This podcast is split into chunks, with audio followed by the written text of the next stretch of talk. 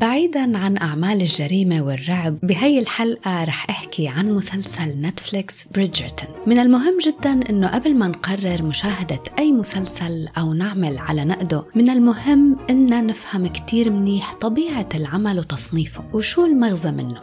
رح أحكي عن الفكرة أكثر خلال الحلقة. مسلسل بريدجرتون بالمختصر هو عمل رومانسي. بيحمل شوي من عناصر الدراما وشوي من الكوميديا بس بيحتوي على الكثير من المشاهد الرومانسية الحميمة.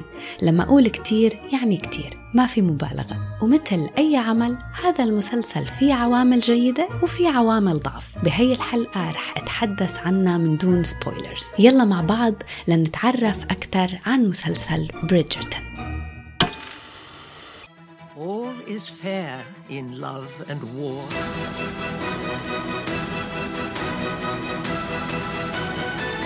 Miss Daphne Bridgerton. مسلسل بريدجرتون عمل رومانسي درامي مقتبس من سلسلة روايات للكاتبة جوليا كوين عرض بآخر العام الماضي ومكون من موسم واحد فقط لوقتنا الحالي بال 2021 الموسم مكون من تسع حلقات وبيناسب المشاهدين فوق ال 18 في حديث عن موسم تاني المفروض يعرض بأواخر هذا العام. هذا المسلسل من مجموعة أعمال الشركة المنتجة شوندالاند يلي أصدرت أعمال معروفة للكاتبة التلفزيونية شوندا رايمز مثل جريز أناتومي وسكاندل بالفكرة العامة لبريدجرتون فهو بتدور أحداثه بحقبة زمنية تاريخية بلندن بالقرن التاسع عشر. الأحداث بترافق أفراد عائلة بريدجرتون المكونين من ثمان إخوات أربع بنات وأربع شباب وكل واحد منهم بيبحث عن الحب والسعادة بهذا المجتمع يلي مبني على العادات والتقاليد وانتشار الإشاعات. وحسب تسلسل كتب المؤلفة جوليا كوين لكل واحد من الإخوة له كتاب خاص فيه. بهذا الموسم من المسلسل الأحداث بشكل خاص بترافق الابنة دافني وقصتها مأخوذة من الرواية الأولى بالسلسلة وهي بعنوان The Duke and I. بتبدأ أحداث المسلسل لما يجي موسم الزواج وخروج الشابات إلى المجتمع للعثور على الشريك المناسب. دافني جميلة وبتلفت اهتمام كل الأشخاص من حولها. بس غيرة شقيقة عليها وحمايته الزايدة لإلها. بتمنع الرجال من الاقتراب منها. هذا الأمر بيدفعها للدخول باتفاق مع ال duke سايمون باسيت وهو صديق شقيقها المقرب. والهدف من الاتفاق أن تثبت للمجتمع والرجال أن مرغوبة ومن الممكن الاقتراب منها. وبالجانب الآخر الديوك كمان بيتمكن من إبعاد كل النساء والشابات يلي راغبين بالاقتراب منه فهو لا بيحب الزواج ولا بفكر بالارتباط. المسلسل فيه بعض القصص الجانبية المهمة أيضا فهو بيمهد الطريق للشخصيات التانية يلي المفروض لكل واحد يكون له موسم خاص فيه. مثل الشقيق الأكبر أنتوني يلي بتجمعه علاقة مع شابة ليست من الطبقة الاجتماعية المناسبة للعائلة. والأخت ألويز يلي بتملك شخصية قوية وبتكره العادات والتقاليد المحيطة فيها. بس من أهم الأمور يلي بتجمع الشخصيات وبتربط المسلسل مع بعضه هي شخصية ال Lady ويسلداون يلي بتعمل على نشر مقالات فيها إشاعات مهمة وأمور حساسة عن الجميع. هي الشخصية ما بنعرف مين هي وفي محاولات دائمة خلال الحلقات إنه تنكشف هويتها. بس بتقوم بأداء الصوت النجمة البريطانية العريقة جولي أندروز. جولي أندروز يعني Sound of Music يعني Mary Poppins وغيرها من الأدوار الرائعة. My name is Lady Whistledown. You do not know me, and rest assured you never shall. But be forewarned, dear reader, I certainly know you. مسلسل بريدجرتون بيحمل العديد من العوامل الجميلة. قبل ما أحكي عن هي العوامل حابة أحكي عن نقطة مهمة ذكرتها بأول الحلقة من المهم جدا قبل ما نتابع أي شيء ونعمل على انتقاده من المهم إن نعرف شو هو نوع العمل وتصنيفه وعلى شو بيركز وما هي الفكرة يلي عم بيحاول المسلسل يوصلنا إياها. يعني على سبيل المثال ورح أخذ عمل لشوندا رايمز وهو جريز أناتومي يعني ما فينا نبدأ بمتابعة مسلسل جريز أناتومي ونعمل على انتقاد العوامل والتفاصيل الطبية يلي فيه ونحكم عليه على هذا الأساس. هو صحيح إنه العمل دراما طبية بس المسلسل بيتمحور وبلف وبيدور حول العلاقات يلي بتنشأ داخل جدران المستشفى من علاقات حب أو علاقات صداقة أو علاقة بين الطبيب والمريض وإلى آخره.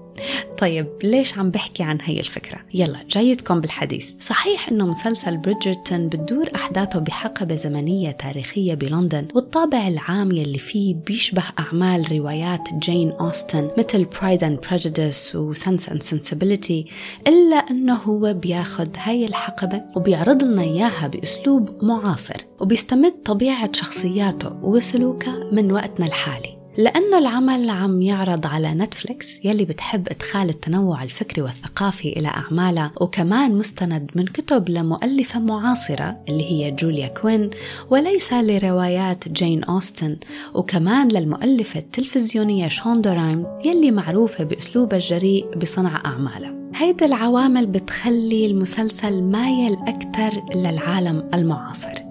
يعني بريدجرتون هو مزيج ما بين روايات جين أوستن داخل فيها عناصر من مسلسل Gossip Girls ومرشوش عليها شوية ملح وفلفل من فيلم Fifty Shades of Grey. حبيت أوضح هاي الفكرة لأنها بتساعد المشاهد على أنه يعرف الجو العام يلي رح يشوفه وبتساعد على كيفية تقييم الشيء يلي عم بيتابعه.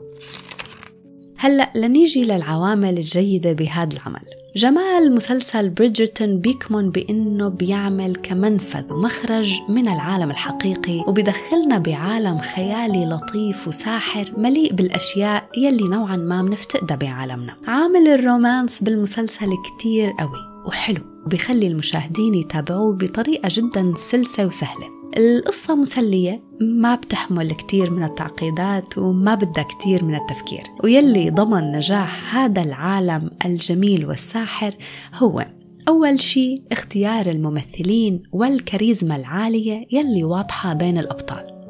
98% بوجهة نظري من الممثلين بهذا المسلسل كانوا رائعين ومشاهدتهم على التلفزيون كانت كتير حلوة ولطيفة. بتتألق بدور البطولة بهذا الموسم بشخصية دافني بريدجرتون الممثلة البريطانية فيبي دينيفور. وإلى جانبها كمان بيتألق الممثل الشاب ريجي جون بيج يلي بيقوم بدور ل duke سايمون باسيت. الكاريزما بين الثنائي من أهم العوامل الجيدة والمميزة وقدروا أنهم يوصلوا للتلفاز والمشاهدين مشاعرهم وعذابهم وحبهم. وأنا بتمنى أنهم يظهروا مع بعض بأعمال رومانسية أخرى To meet a beautiful woman is one thing, but to meet your best friend and the most beautiful of women is something entirely apart. I did not want Miss Bridgerton to only be my friend, I wanted her to be my wife. I want her to be my wife. And so I plead with you not to make us wait. العامل الجميل الثاني بهذا المسلسل ويلي نقلني لعالم خيالي وحقيقي بالوقت نفسه هو دقة تصوير البيئة والملابس والديكورات. قاموا العاملين على المسلسل بخلق عالم راقي وفخم وخلاب وساحر واستعانوا بالعديد من الخبرات بهذا المجال. الملابس انعملت خصيصا لهذا المسلسل وخيطوا فوق 7000 قطعة لتناسب الأجواء. العمل فيه فخامة رهيبة من القصور التاريخية يلي صوروا فيها إلى الحفلات الراقصة الجميلة يلي بتخلي المشاهد حابب يكون جزء منها. المسلسل واضح إنه متعوب عليه وبيخلينا نعيش الأجواء بشكل دقيق. هلأ نقاط الضعف. بصراحة أنا ما كنت حابة أحكي عن نقاط الضعف لأنه بريدجرتون عمل خفيف ومسلي ولطيف ليس عمل عظيم ورائع لأبعد الدرجات. يعني هو بكل بساطة مسلسل ترفيهي رومانسي بيلطف الأجواء. بس إذا مضطرة أني أحكي عن نقاط الضعف وأتعمق بالتفاصيل زيادة شوي فهي كالتالي. أول نقطة ضعف. أول ست حلقات من المسلسل كانت أحلى من حيث القصة. أخذوا وقتهم ليعرفونا على الأحداث والشخصيات والعلاقات وبنوا الأحداث بشكل متوازن. أما آخر المسلسل حسيت أنهم ختموها بسرعة زيادة. يعني المشكلة يلي كانت المفروض تكون بتهدد علاقة الحبيبين انحلت بخمس دقايق. طيب إنه لحظة خلونا نستمتع أكثر مثل ما كنا مستمتعين بالأول. وكمان الكشف عن هوية الليدي ويسل داون ناشرة الإشاعات. بعتقد إنه كان لازم يخلوا هويتها غير معروفة للمواسم القادمة. الضعف الثاني وهيدا بيعتمد على ذوقي الشخصي إنه كان في قصة جانبية لشخصية اسمها مارينا تومسون. وهي إجت من قرى المدينة لتسكن مع أقربائها وتحاول خداع أحد الشباب ليتزوجها. ما حبيتها هي كممثلة ولا تطور شخصيتها يلي ما كان له معنى كبير. وإذا في حدا من المستمعين تابع المسلسل بحب إني أعرف شو رأيكم بقصة مارينا تومسون وإذا بتشاركوني الرأي ولا لا. وهيك وصلنا لآخر الحلقة. مسلسل بريدجرتون أحداثه سهلة وسلسة وترفيهية وجميلة.